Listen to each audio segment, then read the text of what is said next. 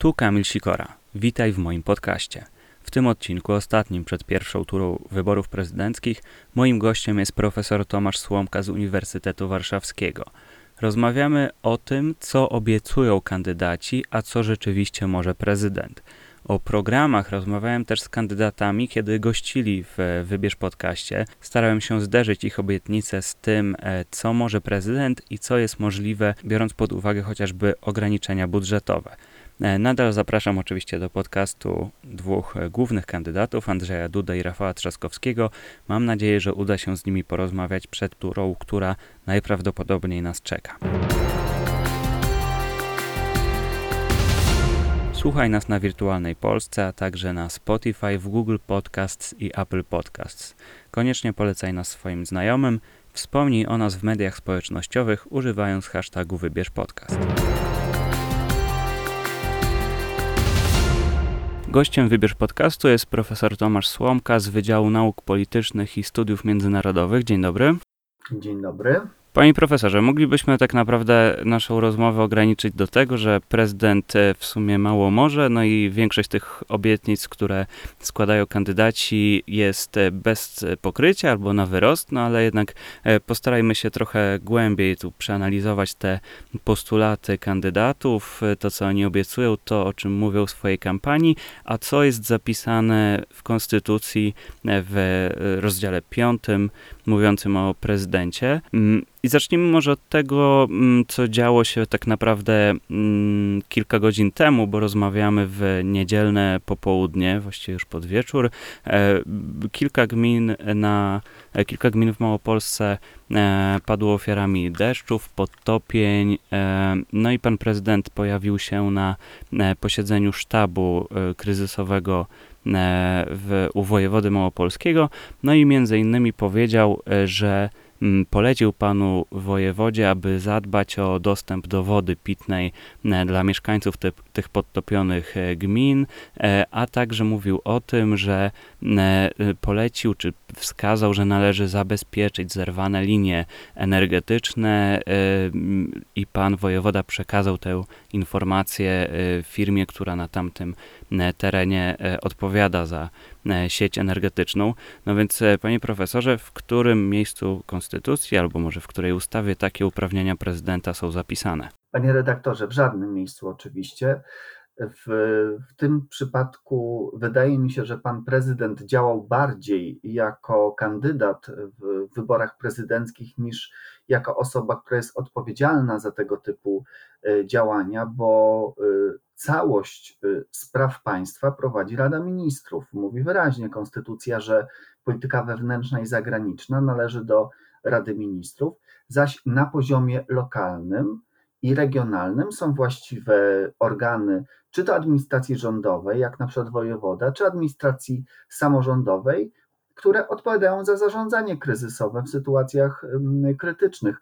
A zatem y, pan prezydent po prostu pojawił się jako polityk prowadzący kampanię wyborczą, który chce pokazać, że rzeczywiście jako głowa państwa interesuje się każdą istotną E, kryzysową rzeczą, która się w różnych miejscach może e, wydarzyć, natomiast rzeczywiście nie ma to nic wspólnego z konkretnymi uprawnieniami prezydenta, bo ani jako głowa państwa, ani jako arbiter polityczny, ani jako gwarant ciągłości e, władzy e, państwowej, ani jako gwarant porządku konstytucyjnego, ani też nawet jako gwarant bezpieczeństwa państwa, w tym przypadku prezydent nie występuje. E, czyli ja mam rozumieć, że mm, tak jak słyszymy, że mm, z pomysłu pana prezydenta powstał bon turystyczny, z pomysłu pana prezydenta wprowadzono dodatek solidarnościowy dla części osób, które e, straciły pracę w wyniku koronawirusa, że pan prezydent bardzo intensywnie E,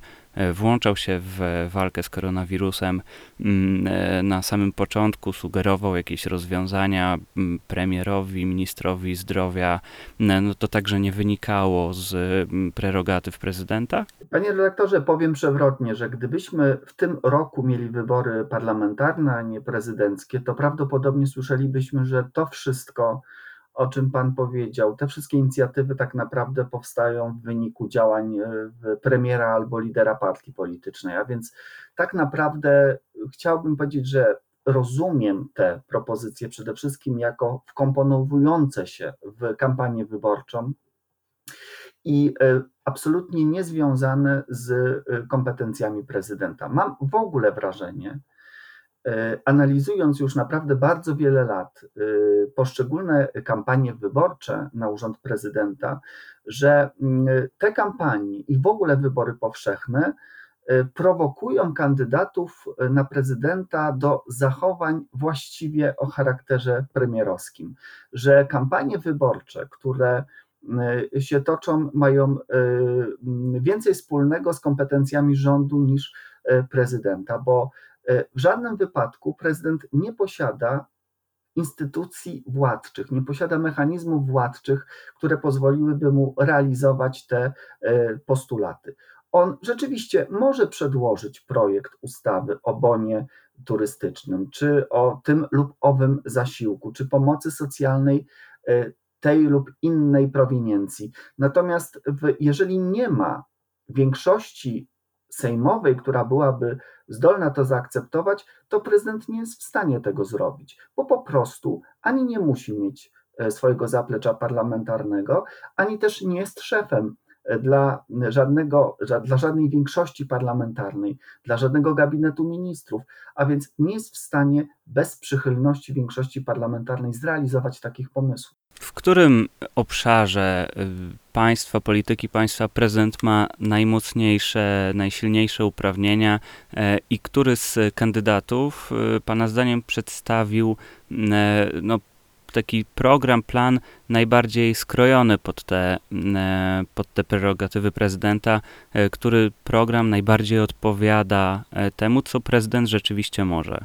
Gdyby miał określić model prezydentury, to bym powiedział, że mamy tak zwaną prezydenturę arbitrażową. Ona polega na tym, że prezydent nie rządzi państwem, nie bierze udziału w rządzeniu państwem, nie wytycza kierunków polityki, y, a jedynie albo aż, bo to wcale nie jest y, y, niska, mała rola, ale jest gwarantem pewnych wartości dla państwa istotnych. Jest kontrolerem pewnych procesów pilnuje, aby instytucje funkcjonowały harmonijnie, pilnuje, aby mogły one funkcjonować bez, e, bez problemów i, e, i dylematów. A więc mamy tak zwaną prezydenturę arbitrażową. Prezydent próbuje dopilnować, aby wszystkie mechanizmy państwowe zadziałały jak należy, a kiedy one znajdują się w stanie jakiegoś kryzysu, nie domagają, może uaktywnić się za pomocą no właśnie, przede wszystkim tak zwanych swoich prerogatyw, czyli uprawnień własnych, przypisanych do samodzielnej decyzji. I na przykład w taką prerogatywą może być mm, złożenie inicjatywy ustawodawczej. W ten sposób prezydent może wyjść naprzeciw oczekiwaniom, że rozwiąże, czy postara się rozwiązać jakiś mm, problem. Y, może skorzystać z prawa weta ustawodawczego czyli e, uderzyć w takie prawo, które mm, e, może wydawać się niebezpieczne z punktu widzenia politycznego, gospodarczego czy społecznego. Może też jako arbiter korzystać z wniosków do Trybunału Konstytucyjnego. Może w ubiegać się o to, aby doprowadzić do rozpisania referendum, tylko że na to oczywiście musi być też zgoda y, w y, Senatu. A więc można powiedzieć, że to jest y, aktywna prezydentura, ale nie o władczym charakterze, tylko o korekcyjnym, o harmonizującym charakterze. Może więc e, to hasło jednego z kandydatów, Rafała Trzaskowskiego, no takie nieoficjalne hasło, ale mam wrażenie e, bardziej popularne niż to oficjalne, czyli mamy dość, jest e, rzeczywiście skrojone pod to, co prezydent w Polsce może, no bo to jest hasło i w ogóle kandydatura w kontrze do tego, jak politykę państwa prowadzi większość Prawa i Sprawiedliwości. I to jest obietnica, że prezydent będzie mm, przynajmniej część e, tych e, praktyk, decyzji e, większości rządzącej blokował. Tak, ja nawet nie odpowiedziałem na część Pana pytania, przepraszam, bo w, troszkę poszedłem w kierunku teorii prezydentury. Pytał Pan o to, który z kandydatów najbliżej znajduje się takich um, oczekiwań co do roli w prezydenta. Chciał powiedzieć, że właściwie żaden z kandydatów w pełni nie, nie wiem, czy nie rozumie, czy nie chce zrozumieć, czy po prostu wie, że jest zmuszony wpisać się w określoną rolę, skoro wszyscy grają taką rolę w ramach takiej roli, roli można powiedzieć super premiera w tej, w tej kampanii, a więc bardzo mało jest tak naprawdę w kampanii tych treści, które by dotyczyły przede wszystkim zakresu działań prezydenta. W jakiejś mierze może Władysław Kosiniak-Kamysz który mówi o budowaniu pewnej wspólnoty, który mówi o mm, w, y, przełamywaniu y, sporów, o zasypywaniu pewnych rowów. Dzisiaj chociażby mm, na jednym ze spotkań, bodajże w Kołobrzegu, bardzo wyraźnie wyeksponował takie tezy, ale tak naprawdę poza nim niewiele osób o tym, o tym mówi. Może w jakiejś mierze Robert Biedroń, który mówi o roli prezydenta jako, jako pewnego rodzaju strażnika takich wartości jak prawa i wolności, jak prawa i wolności również mniejszości, E, różnego e, rodzaju, ale naprawdę bardzo trudno jest stwierdzić, że w którykolwiek z, z nich wpisuje się w, w, taki model prezydentury. Co do Rafała Trzaskowskiego, to e, w, jego kampania nie jest odbiciem, również jego kampania nie jest odbiciem takich wyobrażeń kampanii o istocie prezydentury, czy dotykającej istoty prezydentury. E, to jest kampania, która e, ma na celu e, zbudowanie bardzo wyraźnej kontry do reprezentanta Prawa i Sprawiedliwości, do urzędującego prezydenta. Rafał Trzaskowski przyszedł, dołączył do tej kampanii z bardzo chyba wyraźną strategią zarysowania takiego silnie polaryzującego, żeby w pokazać, że jest głównym rywalem urzędującego e, prezydenta. Ale treści, które Trzaskowski e, głosi, to też nie są treści ściśle związane z istotą prezydentury. No chociażby mówi o budowie e, e, centrów lokalnych, czy lokalnych centrów rozwoju, tak to się bodajże e, nazywa. Prezydent Andrzej Duda mówi o wielkich inwestycjach typu centralny port komunikacyjny, przekop Mierzei Wiślanej. E, Władysław Kośniak-Kamysz, o którym e, pan profesor wspomniał, no, także ma jakieś takie punkty nie do końca zbieżne z prerogatywami prezydenta, bo mówi na przykład o e, programie mm, dopłacania do mieszkań, e, przede wszystkim chyba e, młodym małżeństwom. Z kolei Robert Biedroń chce zbudować milion mieszkań na wynajem, co swoją drogą przypomina inne kampanie sprzed lat innych partii politycznych. No i ja się zastanawiam, czy to jest tak, że mm, ci kandydaci, no właśnie już tak daleko się zapędzili e, w tych obietnicach, że gdyby któryś z nich wyszedł i powiedział, no Proszę Państwa, ja tu jako prezydent nie mogę Państwu nic obiecać, nie mogę nic Państwu dać, nie będę e, wypłacał żadnych e, dodatków, e, bo prezydent po prostu nie może czegoś takiego zrobić. Czy też, nie wiem, ci kandydaci może po prostu bazują na tym, że po prostu jest mała świadomość społeczna, że Polacy nie znają uprawnień prezydenta, a z drugiej strony te wybory y, są takie no, najbardziej spersonalizowane, najłatwiej jest opinii publicznej y, no, ogarnąć y, całość tej e, stawki, zobaczyć kto jakie ma programy. No i dlatego te wybory właśnie mają bardzo mało wspólnego z, z rzeczywistością, z rzeczywistymi uprawnieniami prezydenta. Poruszył pan, panie redaktorze, bardzo wiele ciekawych wątków. Y, ogromna jest ich liczba. Do kilku z nich właśnie chciałbym się teraz ustosunkować. Y, po pierwsze, wspomniałem już wcześniej, że trudno jest określonemu kandydatowi powiedzieć właśnie, że tym się wyróżni na tle innych, że nie będzie odwoływał się do pewnych obietnic, do obietnic socjalnych, gospodarczych, bo traciłby już na samym starcie, a więc żaden z nich nie może sobie na to pozwolić, żeby poprowadzić kampanię zupełnie w duchu, o którym mówi konstytucja, przedstawiając nam wizję, model prezydentury. To po pierwsze. Po drugie, nie sprzyja temu w ogóle sposób wyboru prezydenta. Swego czasu, jak pisałem doktorat o prezydenturze, to stawiałem taką bardzo mocną tezę, że wybory powszechne i bezpośrednie prezydenta to doskonałe rozwiązanie ustrojowe, bo dostatecznie dobrze społecznie legitymizuje prezydenta, dodaje mu szacunku, dodaje mu siły politycznej, którą jako arbiter powinien e, posiadać, ale ja widzę, że sprawy nie poszły w tak dobrym kierunku, jak mi się teoretycznie wydawało. Otóż e,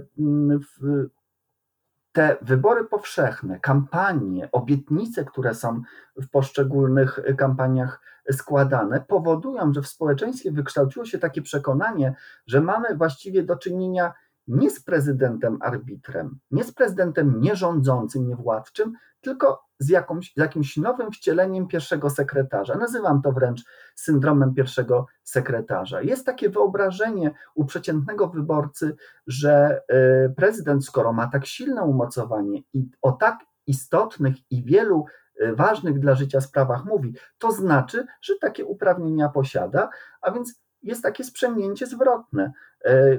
Wyrasta i utwierdza się wśród wyborców przekonanie, że mamy do czynienia z prawdziwym liderem politycznym, który steruje nawą e, państwową. I powiem przewrotnie, coś bardzo niepopularnego zresztą, że dla mnie uzdrowieniem sytuacji byłoby odejście od wyborów powszechnych. Odejście od tych wyborów, e, wprowadzenie czy to modelu wyboru przez parlament, czy to na przykład takiego modelu jak we Włoszech, że parlament z reprezentantami regionów, czyli województw e, włoskich, ale w każdym razie chyba celowym byłoby oderwanie prezydenta od konieczności składania e, takich e, obietnic, które powtarzam do znudzenia. Dotyczą urzędu premiera, dotyczą rządu, ale na pewno nie dotyczą prezydenta. No i też e, pozwoliłoby to zaoszczędzić tak naprawdę sporo pieniędzy, bo kandydaci wydają po kilkanaście, ci główni po kilkanaście milionów złotych e, na kampanie swoje, a e, kolejne kilkaset milionów to jest organizacja tych wyborów.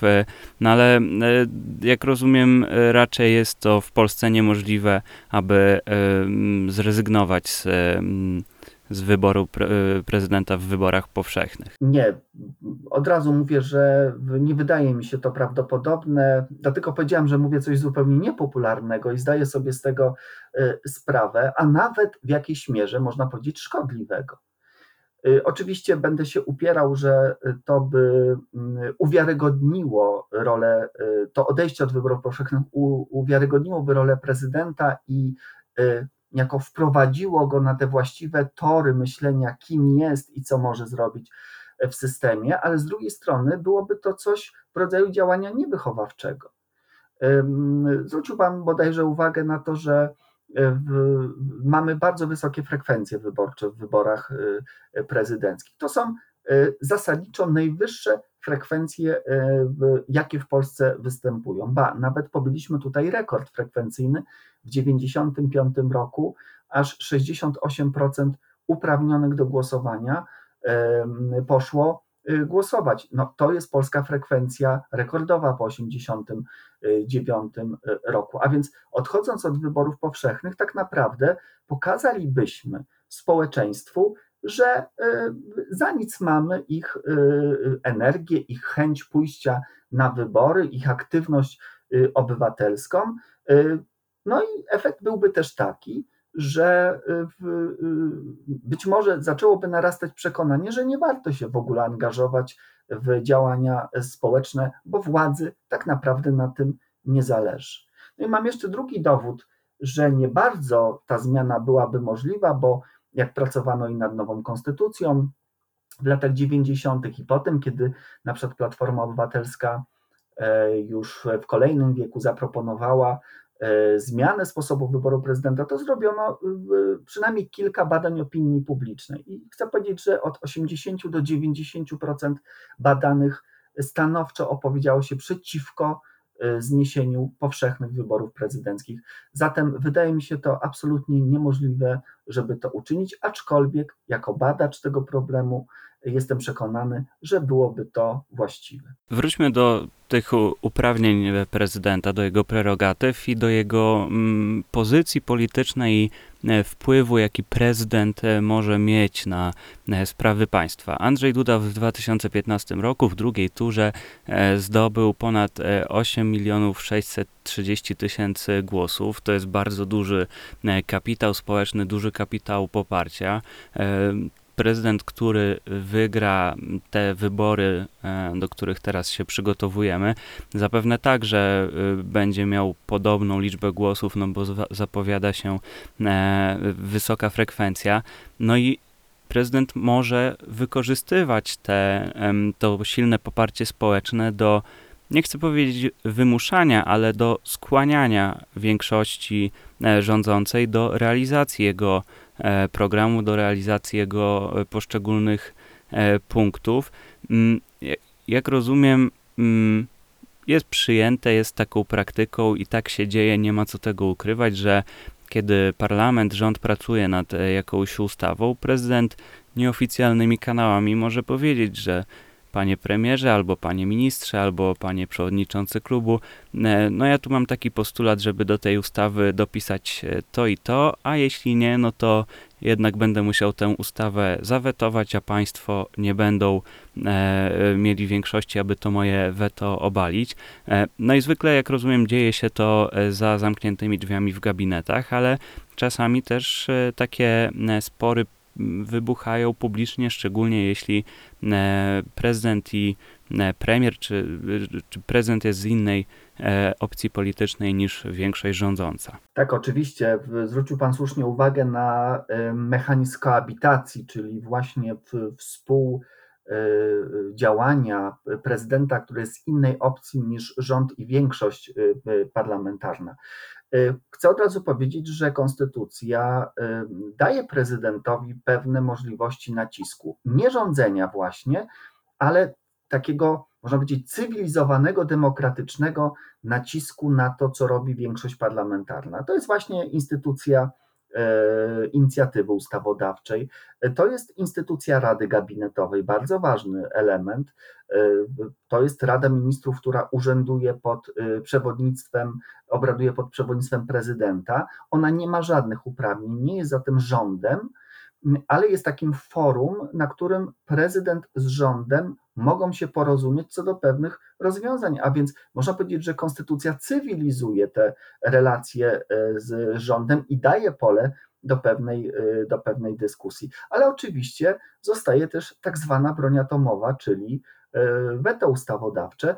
Praktykę mamy taką w Polsce, że oczywiście najwięcej zawetowań jest w okresach koabitacji bo na przykład w, kiedy mieliśmy do czynienia z rządem Prawa i Sprawiedliwości kierowanym przez Jarosława e, Kaczyńskiego i prezydentem Lechem Kaczyńskim, no to weto właściwie było uprawnieniem niewykorzystywanym. Natomiast e, jak się w 2007 roku zmienił rząd, E, i pojawił się gabinet Platformy Obywatelskiej i Polskiego Stronnictwa Ludowego, to prezydent 18 razy zawetował e, ustawy, które ta większość popierająca ten rząd e, wytworzyła. Więc oczywiście prezydent ma tę możliwość, ale prezydent rozsądny, prezydent, który chce korygować politykę, a nie wywoływać jak to mówił swego czasu Lech Wałęsa, wojny na górze, y, powinien bardzo wyraźnie wyważyć, na ile powinien tę broń atomową wykorzystywać. Ja tutaj chciałem zwrócić uwagę na to, co powiedział Rafał Trzaskowski, właściwie od początku swojego kandydowania. Zwrócił uwagę, że jego wizja prezydentury to nie jest wizja bycia przedstawicielem jakiejś totalnej opozycji i negowania wszystkiego, co większość parlamentarna i rząd zrobią, tylko stawiania e, tamy temu, co się będzie przyszłemu być może prezydentowi Trzaskowskiemu wydawało niekonstytucyjne czy nieracjonalne z punktu widzenia funkcjonowania państwa. I jeżeli takie podejście by zwyciężyło, to byłoby chyba najbardziej zgodne z wizją konstytucyjną spojrzenie na, na rolę prezydenta. No, z drugiej strony obóz wspierający pana prezydenta Dudę prowadzi kampanię między innymi pod hasłem współpracy, dobrej współpracy z rządem, który y, przecież jeszcze przez kilka lat y, ma kadencję, ma no nie rząd, tylko parlament, ale e, ma jeszcze e, trzy lata ponad e, kadencji. No i taka sugestia, że jeśli to Rafał Trzaskowski zostanie prezydentem, no to tutaj będzie ciągły, nieustający spór e, i, i kłótnie. E, no i zastanawiam się, na ile to rzeczywiście jest e, skuteczne i która z tych narracji bardziej trafi do świadomości wyborców, może też jakoś do pamięci tych, którzy właśnie mm, pamiętają te lata 2007-2010. Mm, no bo z jednej strony właśnie mamy Rafała Trzaskowskiego mówiącego, że on nie będzie prezydentem, prezydentem opozycji totalnej, że jest gotowy do, do współpracy z rządem i e, będzie akceptował dobre rozwiązania, a z drugiej strony E, mamy obóz Andrzeja Dudy i samego prezydenta mówiącego o tym, że e, tylko jego druga kadencja to jest gwarancja dobrej współpracy z rządem. Pana zdaniem, która z tych narracji jest bardziej nośna i bardziej trafi do świadomości wyborców? Oczywiście w, trzeba pamiętać, że jeżeli wywoła się takie poczucie zagrożenia, braku bezpieczeństwa, braku stabilności, to niestety może to trafić do świadomości wyborców bardzo, bardzo silnie. Ja powiem przewrotnie trochę, że bardzo zmienia się y, opcja ze względu na to, w którym miejscu politycznej sceny się znajduje dany obóz, bo kiedy przypomnę sobie czasy, kiedy Aleksander Kwaśniewski był prezydentem, a większość w parlamencie miała koalicja SLD i PSL, to obóz związany z dzisiejszym prawem i sprawiedliwością mówił wyraźnie o niebezpiecznej monopolizacji polityki. Kiedy y, urzędował prezydent Komorowski, a y, rządy sprawowała Platforma Obywatelska z PSL-em, to też obóz Prawa i Sprawiedliwości mówił o niebezpiecznej kumulacji władzy. W tej chwili przedstawia się to jako gwarancję, że będzie, że będzie spokój. A więc tak naprawdę widać wyraźnie, że to jest po prostu pewna optyka E, polityczna. Jest to narracja polityczna związana e, z kampanią, bo wcale nie jest z góry założone, że prezydent musi torpedować wszystkie e, pomysły rządu i mamy na to dowody. Ja przypominam sobie koabitowanie prezydenta Kwaśniewskiego z rządem Jerzego Buzka. Rzeczywiście po początkowych, bardzo nieprzyjemnych starciach, nieprzyjemnych kłótniach, te relacje między obcym politycznie e, prezydentem i obcym politycznie rządem układały się zazwyczaj bardzo poprawnie, a więc wcale nie musi to oznaczać e, chaosu.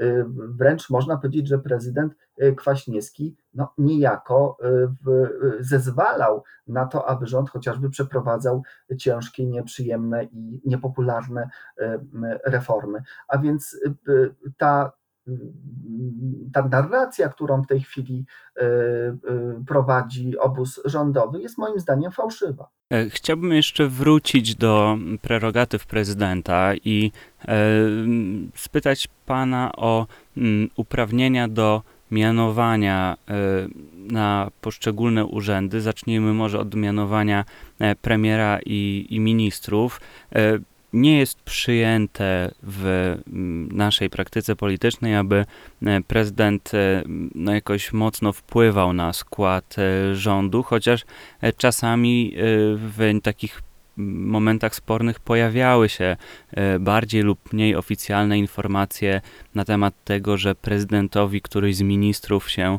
nie podoba. Ale czy Pana zdaniem w, w polskiej rzeczywistości politycznej jest możliwe, aby prezydent no tak wprost i otwarcie blokował i odmówił powołania na urząd premiera czy jakiegoś ministra? Jest, pewna, jest pewien spór w doktrynie mm, polskiego prawa konstytucyjnego, na ile e, prezydent posiada tu samodzielność. Ja bym powiedział tak, e, konstytucja e, tak została napisana, żeby wymusić współpracę. To nie jest, jak gdyby ją dobrze zrozumieć, chociaż nie wszyscy, jak widać, chcą, E, konstytucja walki, konfrontacji, tylko konstytucja współdziałania. To zresztą współdziałanie władz zostało e, wręcz zapisane w preambule konstytucyjnej. Otóż założenie jest takie, że w systemie rządów parlamentarno-gabinetowych, a taki przecież mamy, jeżeli wykształci się e, stabilna większość, która ma swoich kandydatów do pełnienia określonych funkcji, na czele oczywiście z premierem, to właściwie i rozsądnie działający prezydent nie będzie się temu e, przeciwstawiał, bo wywoła to tylko niepotrzebne turbulencje polityczne, a niczego nie, e, nie przyniesie, bo już w drugiej potencjalnej próbie tworzenia rządu może wytworzyć się sytuacja, że nawet gdyby prezydent się nie zgodził na pewien kształt Rady Ministrów po wyborach, to Sejm będzie mógł wybrać bezwzględną większością głosów gabinet z określonym premierem na czele, a prezydent będzie musiał go powołać i nie będzie miał po prostu e, wyjścia. A więc e, prezydent, e, który myśli rozsądnie, myśli w kategoriach harmonizowania instytucji państwa, nie pójdzie w poprzek czy wbrew woli większości parlamentarnej. Natomiast jest też bardzo ciekawe, że wprzęgnięto w konstytucję taki mechanizm ratowania sytuacji przez prezydenta, gdyby było źle w procesie wytworzenia większości parlamentarnej. Otóż proszę zauważyć, że w świetle konstytucji prezydent zupełnie samodzielnie desygnuje kandydata na premiera. E, nie ma tak jak na przykład w konstytucji bułgarskiej, że narzuca się z góry prezydentowi, że on musi najpierw wyznaczyć jakiegoś kandydata z największego klubu, jak się nie uda, to z drugiego co do liczebności i dopiero potem zaczynają się kolejne etapy. U nas można powiedzieć, że prezydent od razu ma pewną wolność w desygnowaniu. I to jest zostawione na wypadek, gdyby rzeczywiście po wyborach nie udawało się zebrać tej większości parlamentarnej. Wtedy umiejętnie arbitrażowo działający prezydent może spowodować wytworzenie się jakiejś większości wokół kandydata, który zostanie przez niego wyznaczony. A więc to rozwiązanie konstytucyjne służy temu, żeby e, budować coś, a nie rozsypywać. Od e, kilku lat w polskiej polityce bardzo dużo mówi się o sądownictwie. No i tu także prezydent e, ma prerogatywy, bo to on powołuje na urząd sędziów, ale i sądów powszechnych, ale też Sądu Najwyższego. Powołuje, wybiera pierwszego prezesa Sądu Najwyższego z przedstawionych mu kandydatów powołuje sędziów e, Trybunału Konstytucyjnego i wybiera e, prezesa Trybunału Konstytucyjnego. I tak jak sobie mm, śledzę media amerykańskie, to tam bardzo dużo się mówi o tym, e, kogo prezydent proponuje na stanowiska sędziowskie, bo, bo tam ten system oczywiście od strony prawnej wygląda zupełnie inaczej, ale chodzi mi o ten wymiar polityczny, to znaczy na ile prezydent może wpływać na wymiar e, sprawiedliwości, na sądownictwo, właśnie tymi decyzjami personalnymi. Jeszcze kilka lat temu właściwie e, to, to bardziej było traktowane jako e, chyba taka mm, mechaniczna wręcz czynność, czyli prezydent powoływał tych kandydatów, których mu Krajowa, Krajowa Rada Sądownictwa przedstawiała. W ostatniej kadencji to stało się też po części tematem politycznym, zarówno jeśli chodzi o sędziów, e, sędziów sądów e, powszechnych, jak i o sędziów e, Trybunału Konstytucyjnego. Czy Pana zdaniem to włączenie y, procesu e, nominacji w e, sądownictwie coraz bardziej będzie się stara, stawało e, częścią procesu politycznego i, i rozgrywki politycznej? Oczywiście, panie redaktorze, nawiązując do modelu amerykańskiego, to w, mówimy w badaniach komparatystycznych, porównawczych, że porównujemy to, co da się porównać. E, tam system prezydencki i cały dorobek kultury politycznej i prawnej, amerykańskiej kultury politycznej i prawnej, no, jest zupełnie inny niż w naszych e, warunkach i pozycja Sądu Najwyższego, e, relacja między Sądem Najwyższym a prezydentem, no, jednak poszły w zupełnie innym kierunku niż można powiedzieć e, pewna tradycja europejska, do której my się zaliczamy. Ta tradycja kazałaby trzymać się z daleka władzy wykonawczej od władzy sądowniczej, natomiast niestety jesteśmy świadkami od kilku lat bardzo niebezpiecznej praktyki.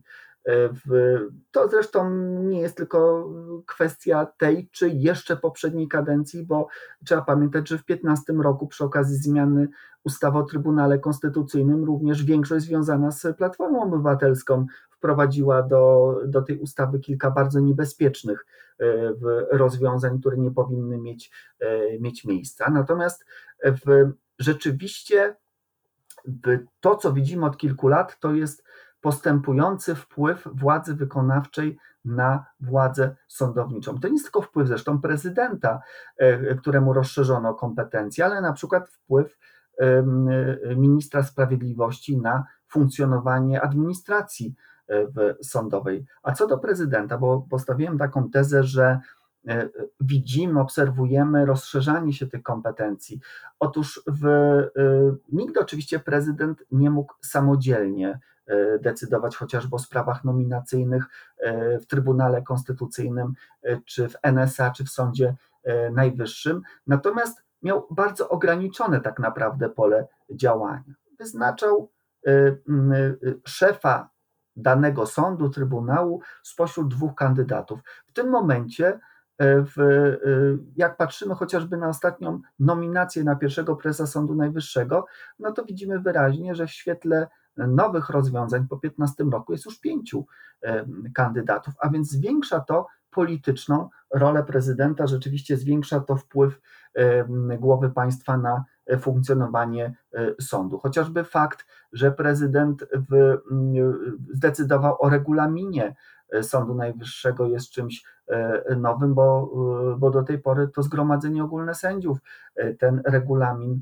określało. A więc można powiedzieć, że krok po kroku wprowadza się coraz dalej władzę wykonawczą, w tym prezydenta, w krąg wymiaru sprawiedliwości. A to oczywiście nie jest rzecz, która jest w naszych warunkach pozytywna. Dziękuję bardzo, panie profesorze. Jestem przekonany, że e, ta wiedza, którą pan przekazał, pozwoli naszym słuchaczom e, wybrać e, prezydenta i wybrać ten program, który najbardziej odpowiada e, uprawnieniom, prerogatywom prezydenta zapisanym w e, polskim prawie, chociaż tak jak e, rozmawialiśmy tutaj, te programy i pomysły zgłaszane przez kandydatów w tych wyborach dość daleko stoją od tego, co prezydent może. Gościem Wybierz Podcastu był profesor Tomasz Słomka z Wydziału Nauk Politycznych i Studiów Międzynarodowych Uniwersytetu Warszawskiego. Dziękuję bardzo. Dziękuję uprzejmie.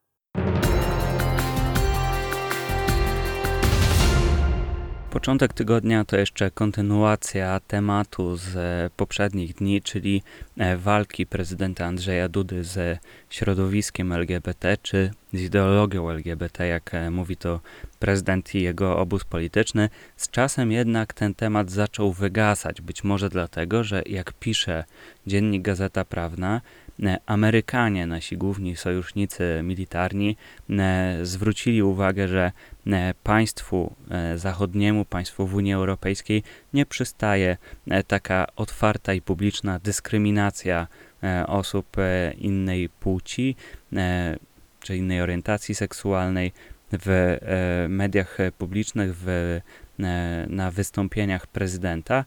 No i rzeczywiście z czasem e, ten temat zaczął wygasać. Jeszcze we wtorek e, prezydent Andrzej Duda odpowiedział na apel Roberta Biedronia, który e, w telewizji publicznej poprosił Dudę o spotkanie, no i zaprosił do Pałacu Prezydenckiego kandydata lewicy, jego mamę, a także aktywistę, którego spotkał na wiecu w Lublinie. Robert Biedroń i jego mama odmówili, wskazując, żeby prezydent najpierw przeprosił za swoje słowa e, pod adresem środowisk e, osób LGBT.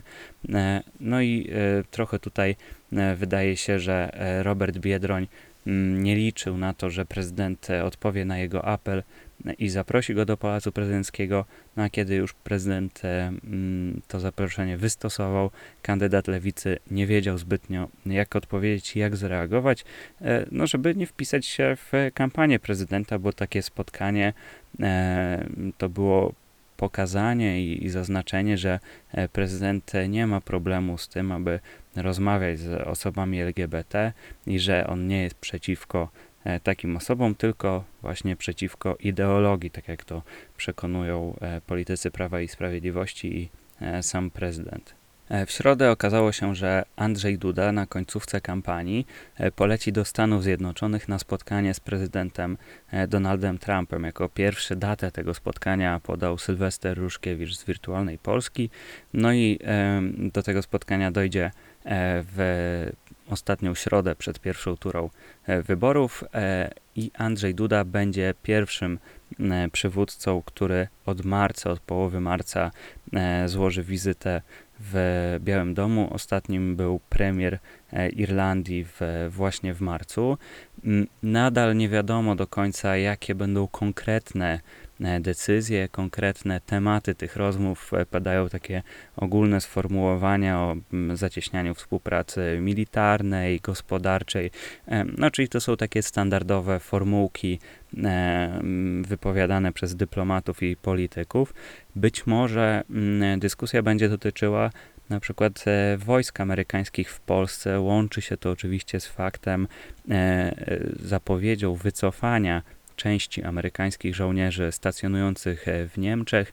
E, no i oczywiście tworzy się taki scenariusz e, i narracja, że być może część z nich mogłaby trafić do Polski i właśnie to zosta miałoby zostać ogłoszone na e, tym spotkaniu w Białym Domu, e, ale wydaje się, że to mało prawdopodobne, bo mm, takim argumentem ze strony Donalda Trumpa jest ograniczenie kosztów, czyli e, całkowite wycofanie tych żołnierzy z Europy, a nie przesunięcie z jednego miejsca w drugie.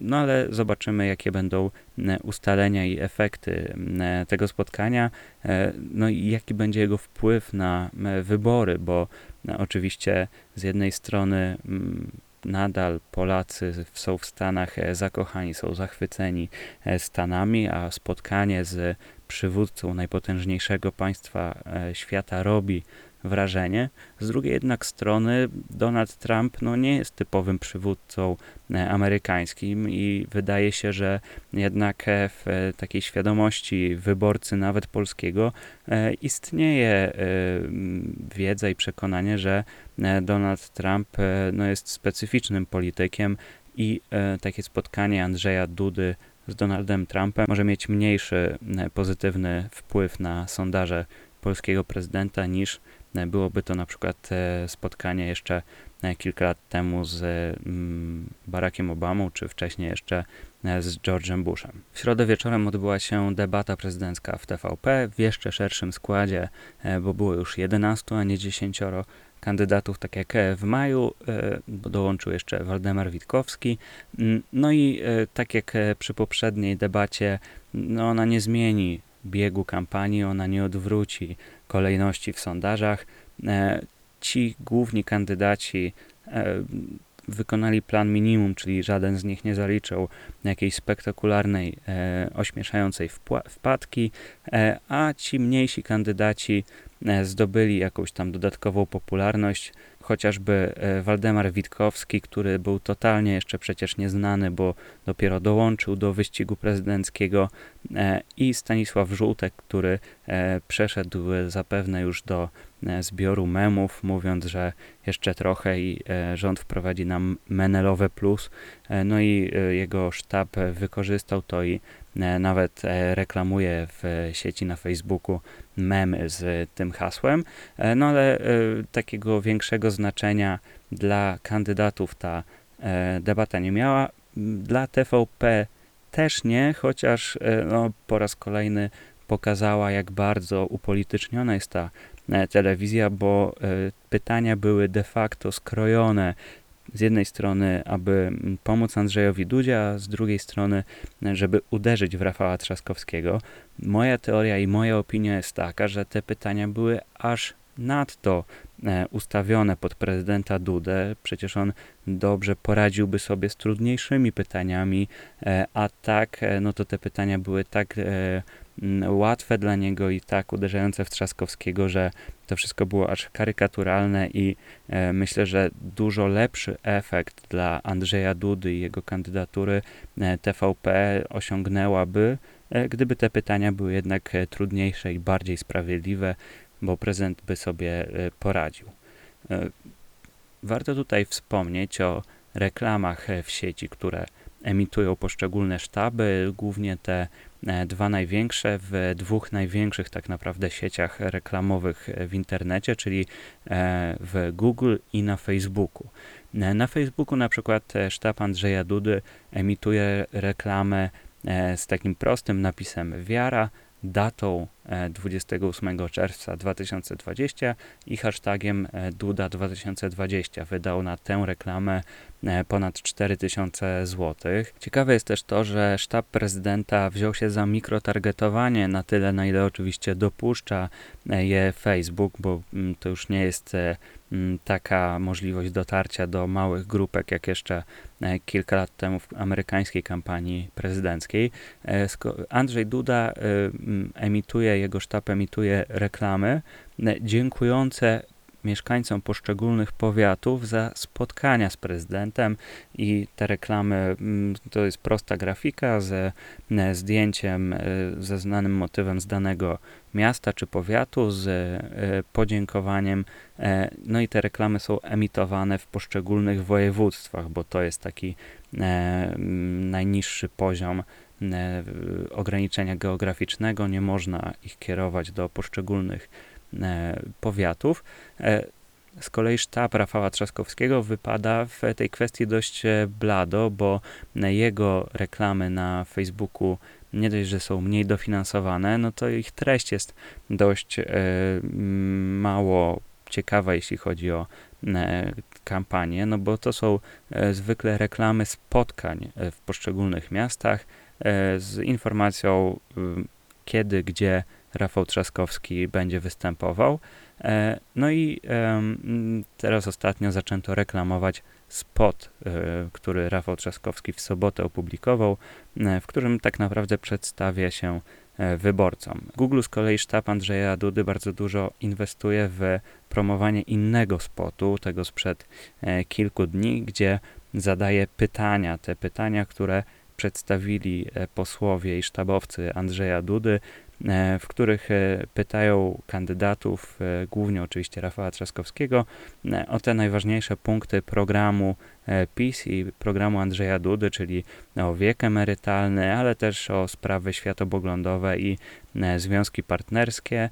Na zdjęciu takim głównym tego spotu, który wyświetla się jeszcze zanim e, ten spot zostanie odtworzony, jest e, wspólne zdjęcie Rafała Trzaskowskiego i Pawła Rabieja z Parady Równości. E, no, Teraz e, do tej takiej negatywnej kampanii sobotę dołączył kolejny spot e, PiSu, e, Rafał nie kłam. Tam z kolei lektorka mająca uosabiać Polskę mówi, że nie znamy się zbyt dobrze, no i generalnie uderza w Rafała Trzaskowskiego, przedstawiając jakieś tam śmieszne czy, czy żartobliwe wypowiedzi kandydata Platformy Obywatelskiej i mówiąc, że znana jest opinia, że Trzaskowski jest gotowy pracować 4 tygodnie, żeby później przez 5 lat e, nic nie robić. To jest takie odniesienie, że on jest być może rzeczywiście dobry w kampanii, no ale później w rządzeniu e, już mu nie idzie. ta negatywna kampania, e, szczególnie ze strony Prawa i Sprawiedliwości, ma